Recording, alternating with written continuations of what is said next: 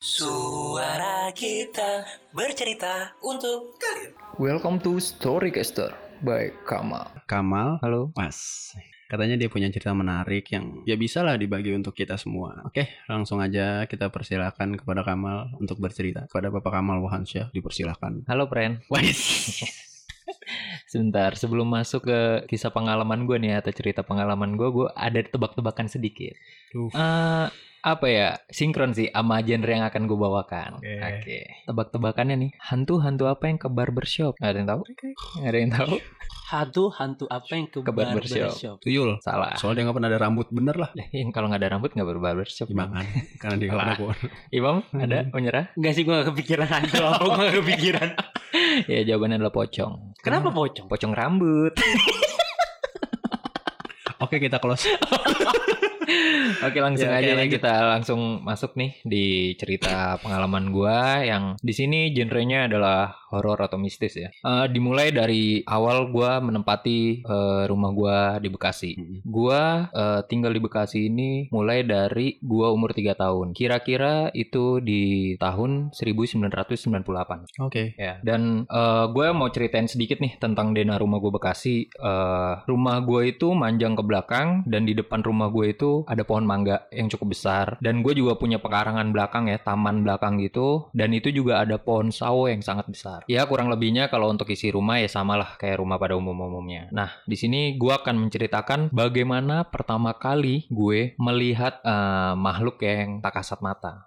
Kira-kira di umur gue yang lima tahun. Pertama kali gue lihat itu adalah sosoknya itu adalah seperti guru olahraga, bener-bener pakai topi, baju olahraga, celana olahraga, dan emang yang gue sadari kakinya itu nggak ada. Itu pertama kali gue lihat. Dan eh, ya seperti layaknya hantu, hantu ini lewat dan hilang gitu aja. Ya sebagai eh, dulu gue pas waktu kecil, ya gue awal pertama kali ngeliat itu nggak ngerasa ada rasa takut karena itu pengalaman pertama. Malah namanya anak kecil kan rasa ingin taunya besar ya. Dan itu gue ngikutin malah. Maksudnya menuju ke tempat eh, makhluk ini muncul dan ketika gue mendekati bener-bener udah nggak ada sama sekali gitu. Hilang gitu aja kayak gitu. Dan gue nyeritain pengalaman pertama kali gue ini waktu itu ke bokap nyokap gue pastinya. Dan bokap nyokap gue ini ngerasa ya kayak gue halu aja gitu. Kayak maghrib-maghrib lu habis dari luar, lu masuk, mungkin lu kecapean dan ya udah lu halu gitu ngelihat hal yang begitu gitu. Itu pengalaman pertama kali gue ngelihat makhluk tak kasat mata ini. Eh terus waktu itu gue juga pernah ngalamin mungkin yang banyak orang tahu ya zaman sekarang ini eh disebutnya itu astral projection kayak di film Insidious lah lo tidur tapi roh lu itu seakan-akan keluar dari tubuh lu dan lu tuh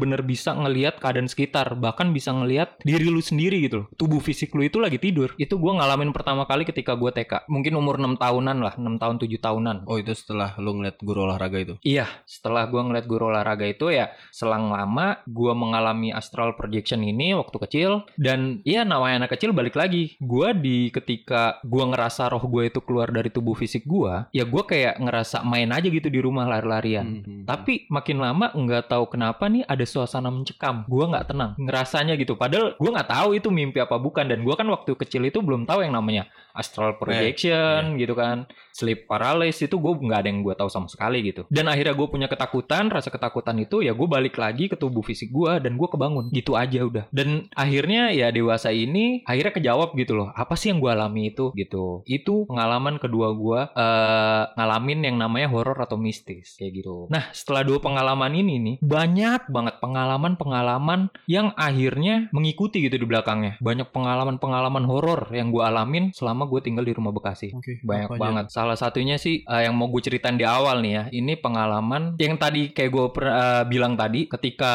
gue ngebahas denah ya sedikit denah rumah gue di depan ada pohon mangga, di belakang rumah gue itu ada pohon sawo Hmm. yang besar gitu tinggi ya. Di dalam atau di pekarangan? Di dalam eh, taman belakang, Oh, taman oke, belakang rumah iya. gua. Itu terbilang masih dalam rumah gue Iya, juga sih. iya. Itu gua posisi lagi di dapur sama mbak gua. Mhm. Mbak gue yang ngasuh gue dari kecil. Mhm. Gue berdua di dapur. Kira-kira seinget gua itu setelah isya. Jadi kejadiannya tuh pohon sawo ini yang ujung paling atasnya itu turun ke bawah, bener-bener sampai ke bawah tanpa patah sedikit pun. Sampai nyentuh lantai. Sampai nyentuh lantai, sampai nyentuh tamannya itu, tanahnya. Dan mbak gua teriak, otomatis dong, jerit. Dan gua waktu itu yang ngeliat dan gue shock aja, nggak karena gua ngerasa, ya apaan sih gitu loh, maksudnya masih kecil juga kan, kayak apa. Dan gua lebih shock, kaget karena mbak gue teriak, bukan karena ngelihat pohon itu turun sampai bawah. Nah, dari mbak gue teriak ini, bokap gue datang lah. Datang, nanyain, ada apa gitu kan. Mbak gue ngomong, itu pohon sawonya turun sampai bawah pak. Wah, itu bokap gue langsung ambil senter ke pohon sawonya, langsung di center-center. Itu pas mbak gue teriak, itu pohon sawonya langsung mental lagi ke atas. Tapi Bener-bener. nggak ada angin. Nggak ada sama sekali.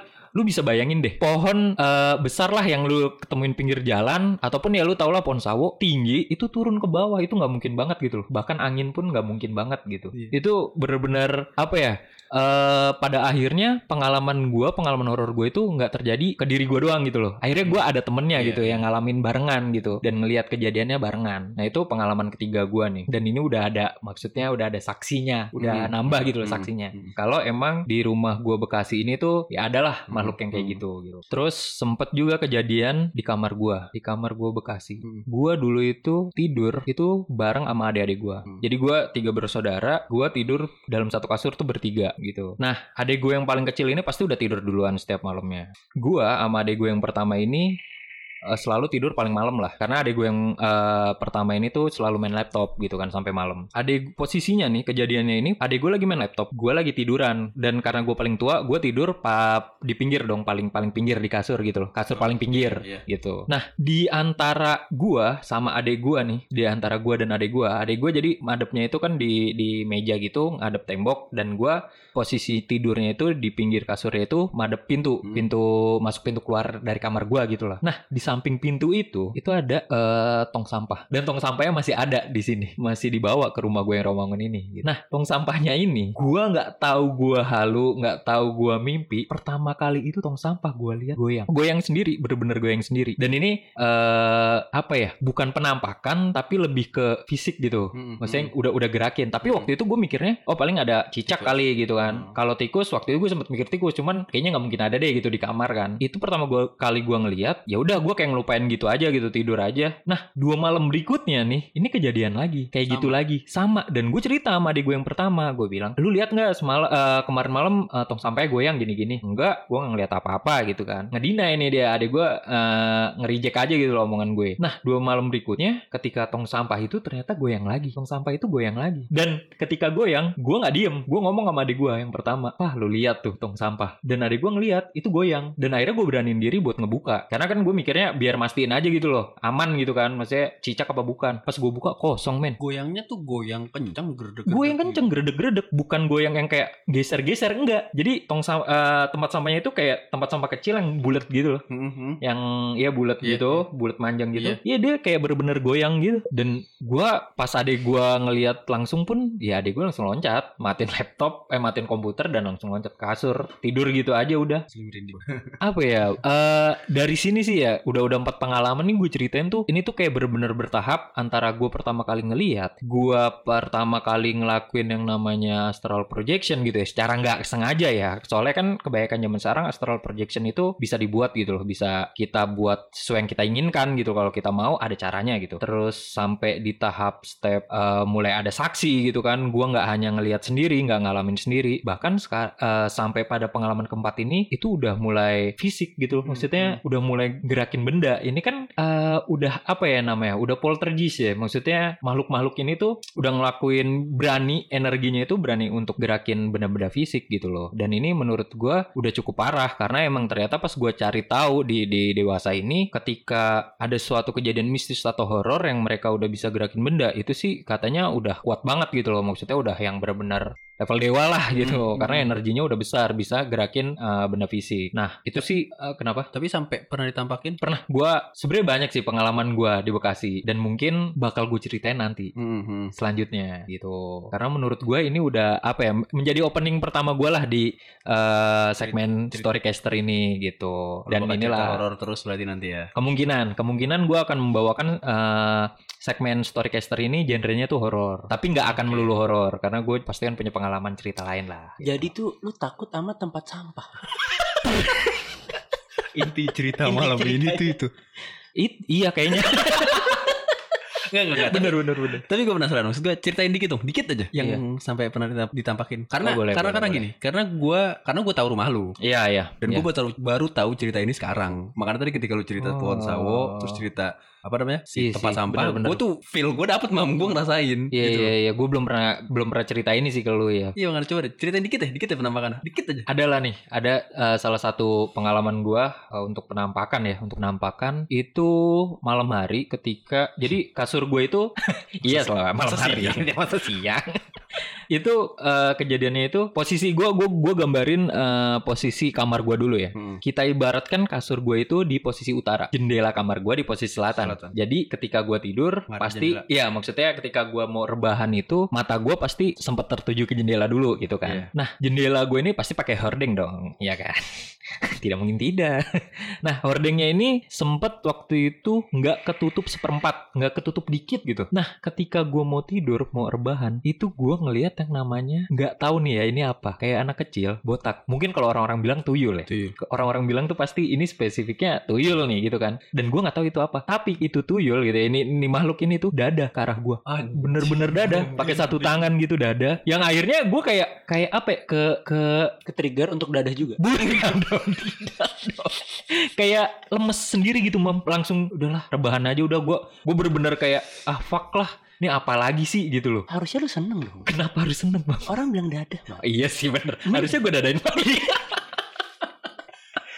Tapi dia siluet apa gimana? iya mukanya kayak kelihatan. siluet bener kayak siluet Mukanya nggak kelihatan. mukanya nggak kelihatan karena Siluet. gue kan kalau tidur itu selalu pakai lampu kecil Hmm. kamar gue gelap otomatis Mhm. dari luar itu ada eh, di luar rumah gue itu ada ini lampu jalan gitu loh mam Hmm, jadi hmm. lampunya ini kan eh, terang di luar tapi gelap dalam Hmm. jadi yang gue lihat luar itu kayak siluet hitam gitu Terang di luar, gelap di dalam iya kan kamar gue gelap di luar tuh ada Ah, cahaya gitulah iya, dari iya, lampu iya, jalan iya. jadi bener-bener kayak siluet nggak kelihatan gitu Dan gerakan tangan dia kayak pelan gitu. iya iya Iya, bener oke. kayak kayak dada pelan gitu mam Oke. Wah, itu gue merindingnya minta ampun Itu pasti- Sumpah. Eh, bener gak maksud gue kayak badan dia diem, tangan dia cuma Iya. kayak tangan dia doang yang gerak. Iya iya kayak mainan gitu mam Iya, kayak mainan yang kayak di mobil-mobil gitu Iya, iya. goyang-goyang gitu Wah. dan itu ya gue terserah sih maksudnya percaya apa enggak tapi itu bener-bener gue lihat gitu loh gue gue ngerasa karena gue belum tidur ya kecuali gue eh, ceritanya sedikit kayak eh, gue gue agak melek nih gue dari tidur terus gue ngeliat Bangun. ini mungkin gue Ya. ya ke- masih ke bawah kayak Belum mimpi sadar lah, Ah, ya. tapi ini tuh gue baru otw mau tidur gitu loh berarti kan masih sadar 100%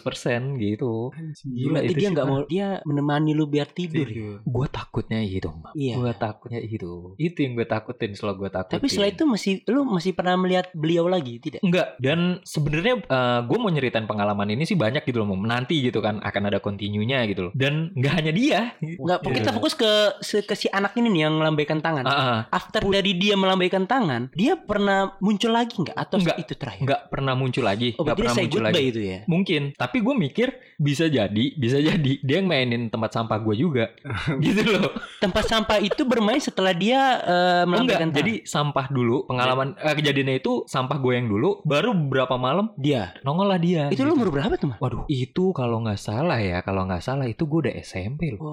itu gue udah SMP itu maksud gue gue udah cukup cukup berumur dong untuk mengetahui hal-hal yang kayak gitu gitu loh antara ini nyata apa enggak bukan kecil lagi bukan anak kecil lagi gitu Mungkin dia teman masa kecil. Bisa jadi. yang gue Iya. takutin itu Jadi mana udah masuk masa balik dia bisa dia menghilang. iya sih Iya. jadi gini sedikit lagi nih gue cerita pas gue lahir itu gue lahir di Jakarta langsung dibawa ke Jawa mam ketika umur 3 tahun gue baru balik ke Bekasi Lu dibawa ke Jawa masih ada hari-hari itu Oh langsung. masih, tidak dong, enggak dong, Ya, terus tidak kan? dong. Nah, awal mula kalau ini menurut orang tua gue ya, menurut bokap nyokap gue, awal mula rumah gue ini tiba-tiba jadi horor gitu itu ketika lahirnya adik gue yang pertama. Barulah tuh startnya itu dimulai adik gue pertama ini lahir, terus dulu kan kalau anak kecil di bedong ya, masih nggak sih kalau sekarang masih? Masih Anak gue sih masih. Ah. nah dan lu tahu kan kalau kasur zaman dulu tuh yang tinggi-tinggi, men. Kasurnya tuh tinggi-tinggi, bukan model kayak sekarang yang Oh. pendek-pendek gitu loh. Yang kasur ka- eh, besi ya kayak itu. Iya, iya, itu kan ya? tinggi-tinggi Iya, kan. ini kan ada bunyi ngek. Iya, Ah, iya kayak gitu. Yang berisik banget. Betul. Nah, ceritanya nih nyokap ini siang hari kejadiannya. Nyokap gua nih lagi mau eh, ngebedong adik gua habis dimandiin lah gitu kan. Dia cuman malingin sedikit. Eh, bayangin nih, bayangin posisinya nyokap gua madep kasurnya, terus adik gua tuh diposisikan nyokap gue gitu kan Hmm. di kasur. Hmm. Nah, eh, yang kain-kain bedongannya ini di posisi kiri. Nah, nyokap gue ini kan kayak lagi ngalihin perhatian buat ngambil kain-kain bedongannya ini di Iya. kiri gitu kan. Pas madep kanan, adik gue nggak ada men. Adik gue nggak ada. Dan lu tahu posisinya di mana adik gue? Di lantai. Jatuh mah. Nah, kalau jatuh harusnya di posisi kanan sengganya mam. Iya. Ini di posisi kiri belakang. Ngeflip mal. Bisa jadi tuh.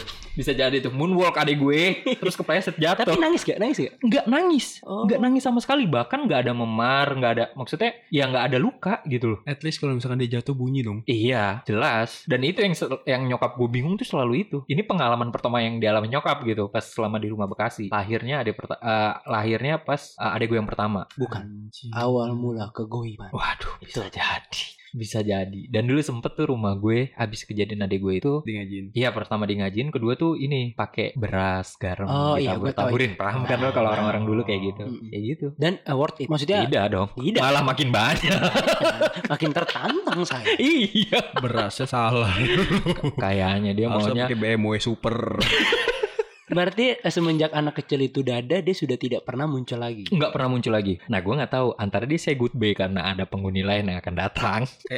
Atau atau dia mengucapkan mambos akan ada selanjutnya. akan ada di atas saya levelnya. Nih, nggak ada yang Tugas tahu. saya gitu. sudah selesai. Tapi kalau misalnya itu tuyul ya, nggak pernah ada ngalamin kehilangan sama sekali. Di rumah gua nggak ada, tetangga-tetangga gue juga nggak ada, aman aja gitu. Hmm. Makanya gue nggak tahu nih, apakah ini tuyul atau Teman hantu kecil. anak kecil gitu. Teman kecil sih. Teman kecil. sih. Bisa jadi teman kecil. kecil. Iya. Teman kecil. Karena kan setiap anak itu pasti punya teman kecil. Pasti. Iya sih, iya sih sebenarnya iya. Kalau kata teman-teman gue juga ngomongnya sih pada kayak Iya. gitu. Namanya setiap anak kecil tuh punya teman kecil gitu loh. Asli gue merinding kecil. Anjing. Enggak sumpah. Karena gue juga. Enggak, enggak, enggak. Karena gue kebayang itu anak kecil. men. Iya, Bang. kaget. Lu mau tidur kan? Lampu lu mati di depan taruh lah di yang kamar itu lampunya kuning. Iya, Lu ketika lihat siluet begini tangan. Dada, tangan dada. dada-dada gitu kayak tangan. Wah. Waduh itu men rasanya. Ternyata lu anjir. tahu siapa? Upin. Tidak dong. Belum ada di zaman itu. Eh, sumpah dari cerita itu yang bikin gue langsung kayak naik pitam itu anak kecil itu loh. Parah Ji. Iya, dia bilang lu cerita, gue ngeliat dia siluet tangannya begini kan. Iya. Untung dia makin lama gak mendekat bang. Itu wah makin scary. Aduh, itu kalau misalnya Makin deket gede. sih kelar. Makin gede, makin dekat. Wah, Tapi soalnya katanya ada hantu sih yang kayak gitu sih, Mam. iya man. Ah, yang diliatin malah makin deket makin Iya, deket. Makin nantangin. Iya, untung Merinding aja. Untung aja bukan gitu. Lu gak merinding kan? Gue sebenarnya penakut untuk cerita kayak gini. itu sih paling paling eh, cukup segini dulu sih paling di di eh, storycaster yang Kali ini. kali ini ya yang mau gue bawain. Eh, nanti akan ada kelanjutannya lah. Ini masih berikutnya nanti eh tetap gue ceritain tuh masih seputar rumah gue Bekasi dulu. Nanti akan banyak lah kisah-kisah lain gitu.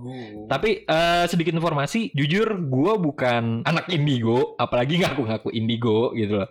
Dan gue juga nggak nggak bilang gue itu punya indera keenam atau apa pun itu gue cuman mungkin gue uh, memverifikasi diri gue itu mungkin kepekaan gue sedikit lebih peka daripada kebanyakan orang lain itu aja sih informasi yang mau gue sampaikan di sini gitu ya sekian Thank- dari gue Thank you Kama ceritanya. Yoi. Suara kita bercerita untuk kalian.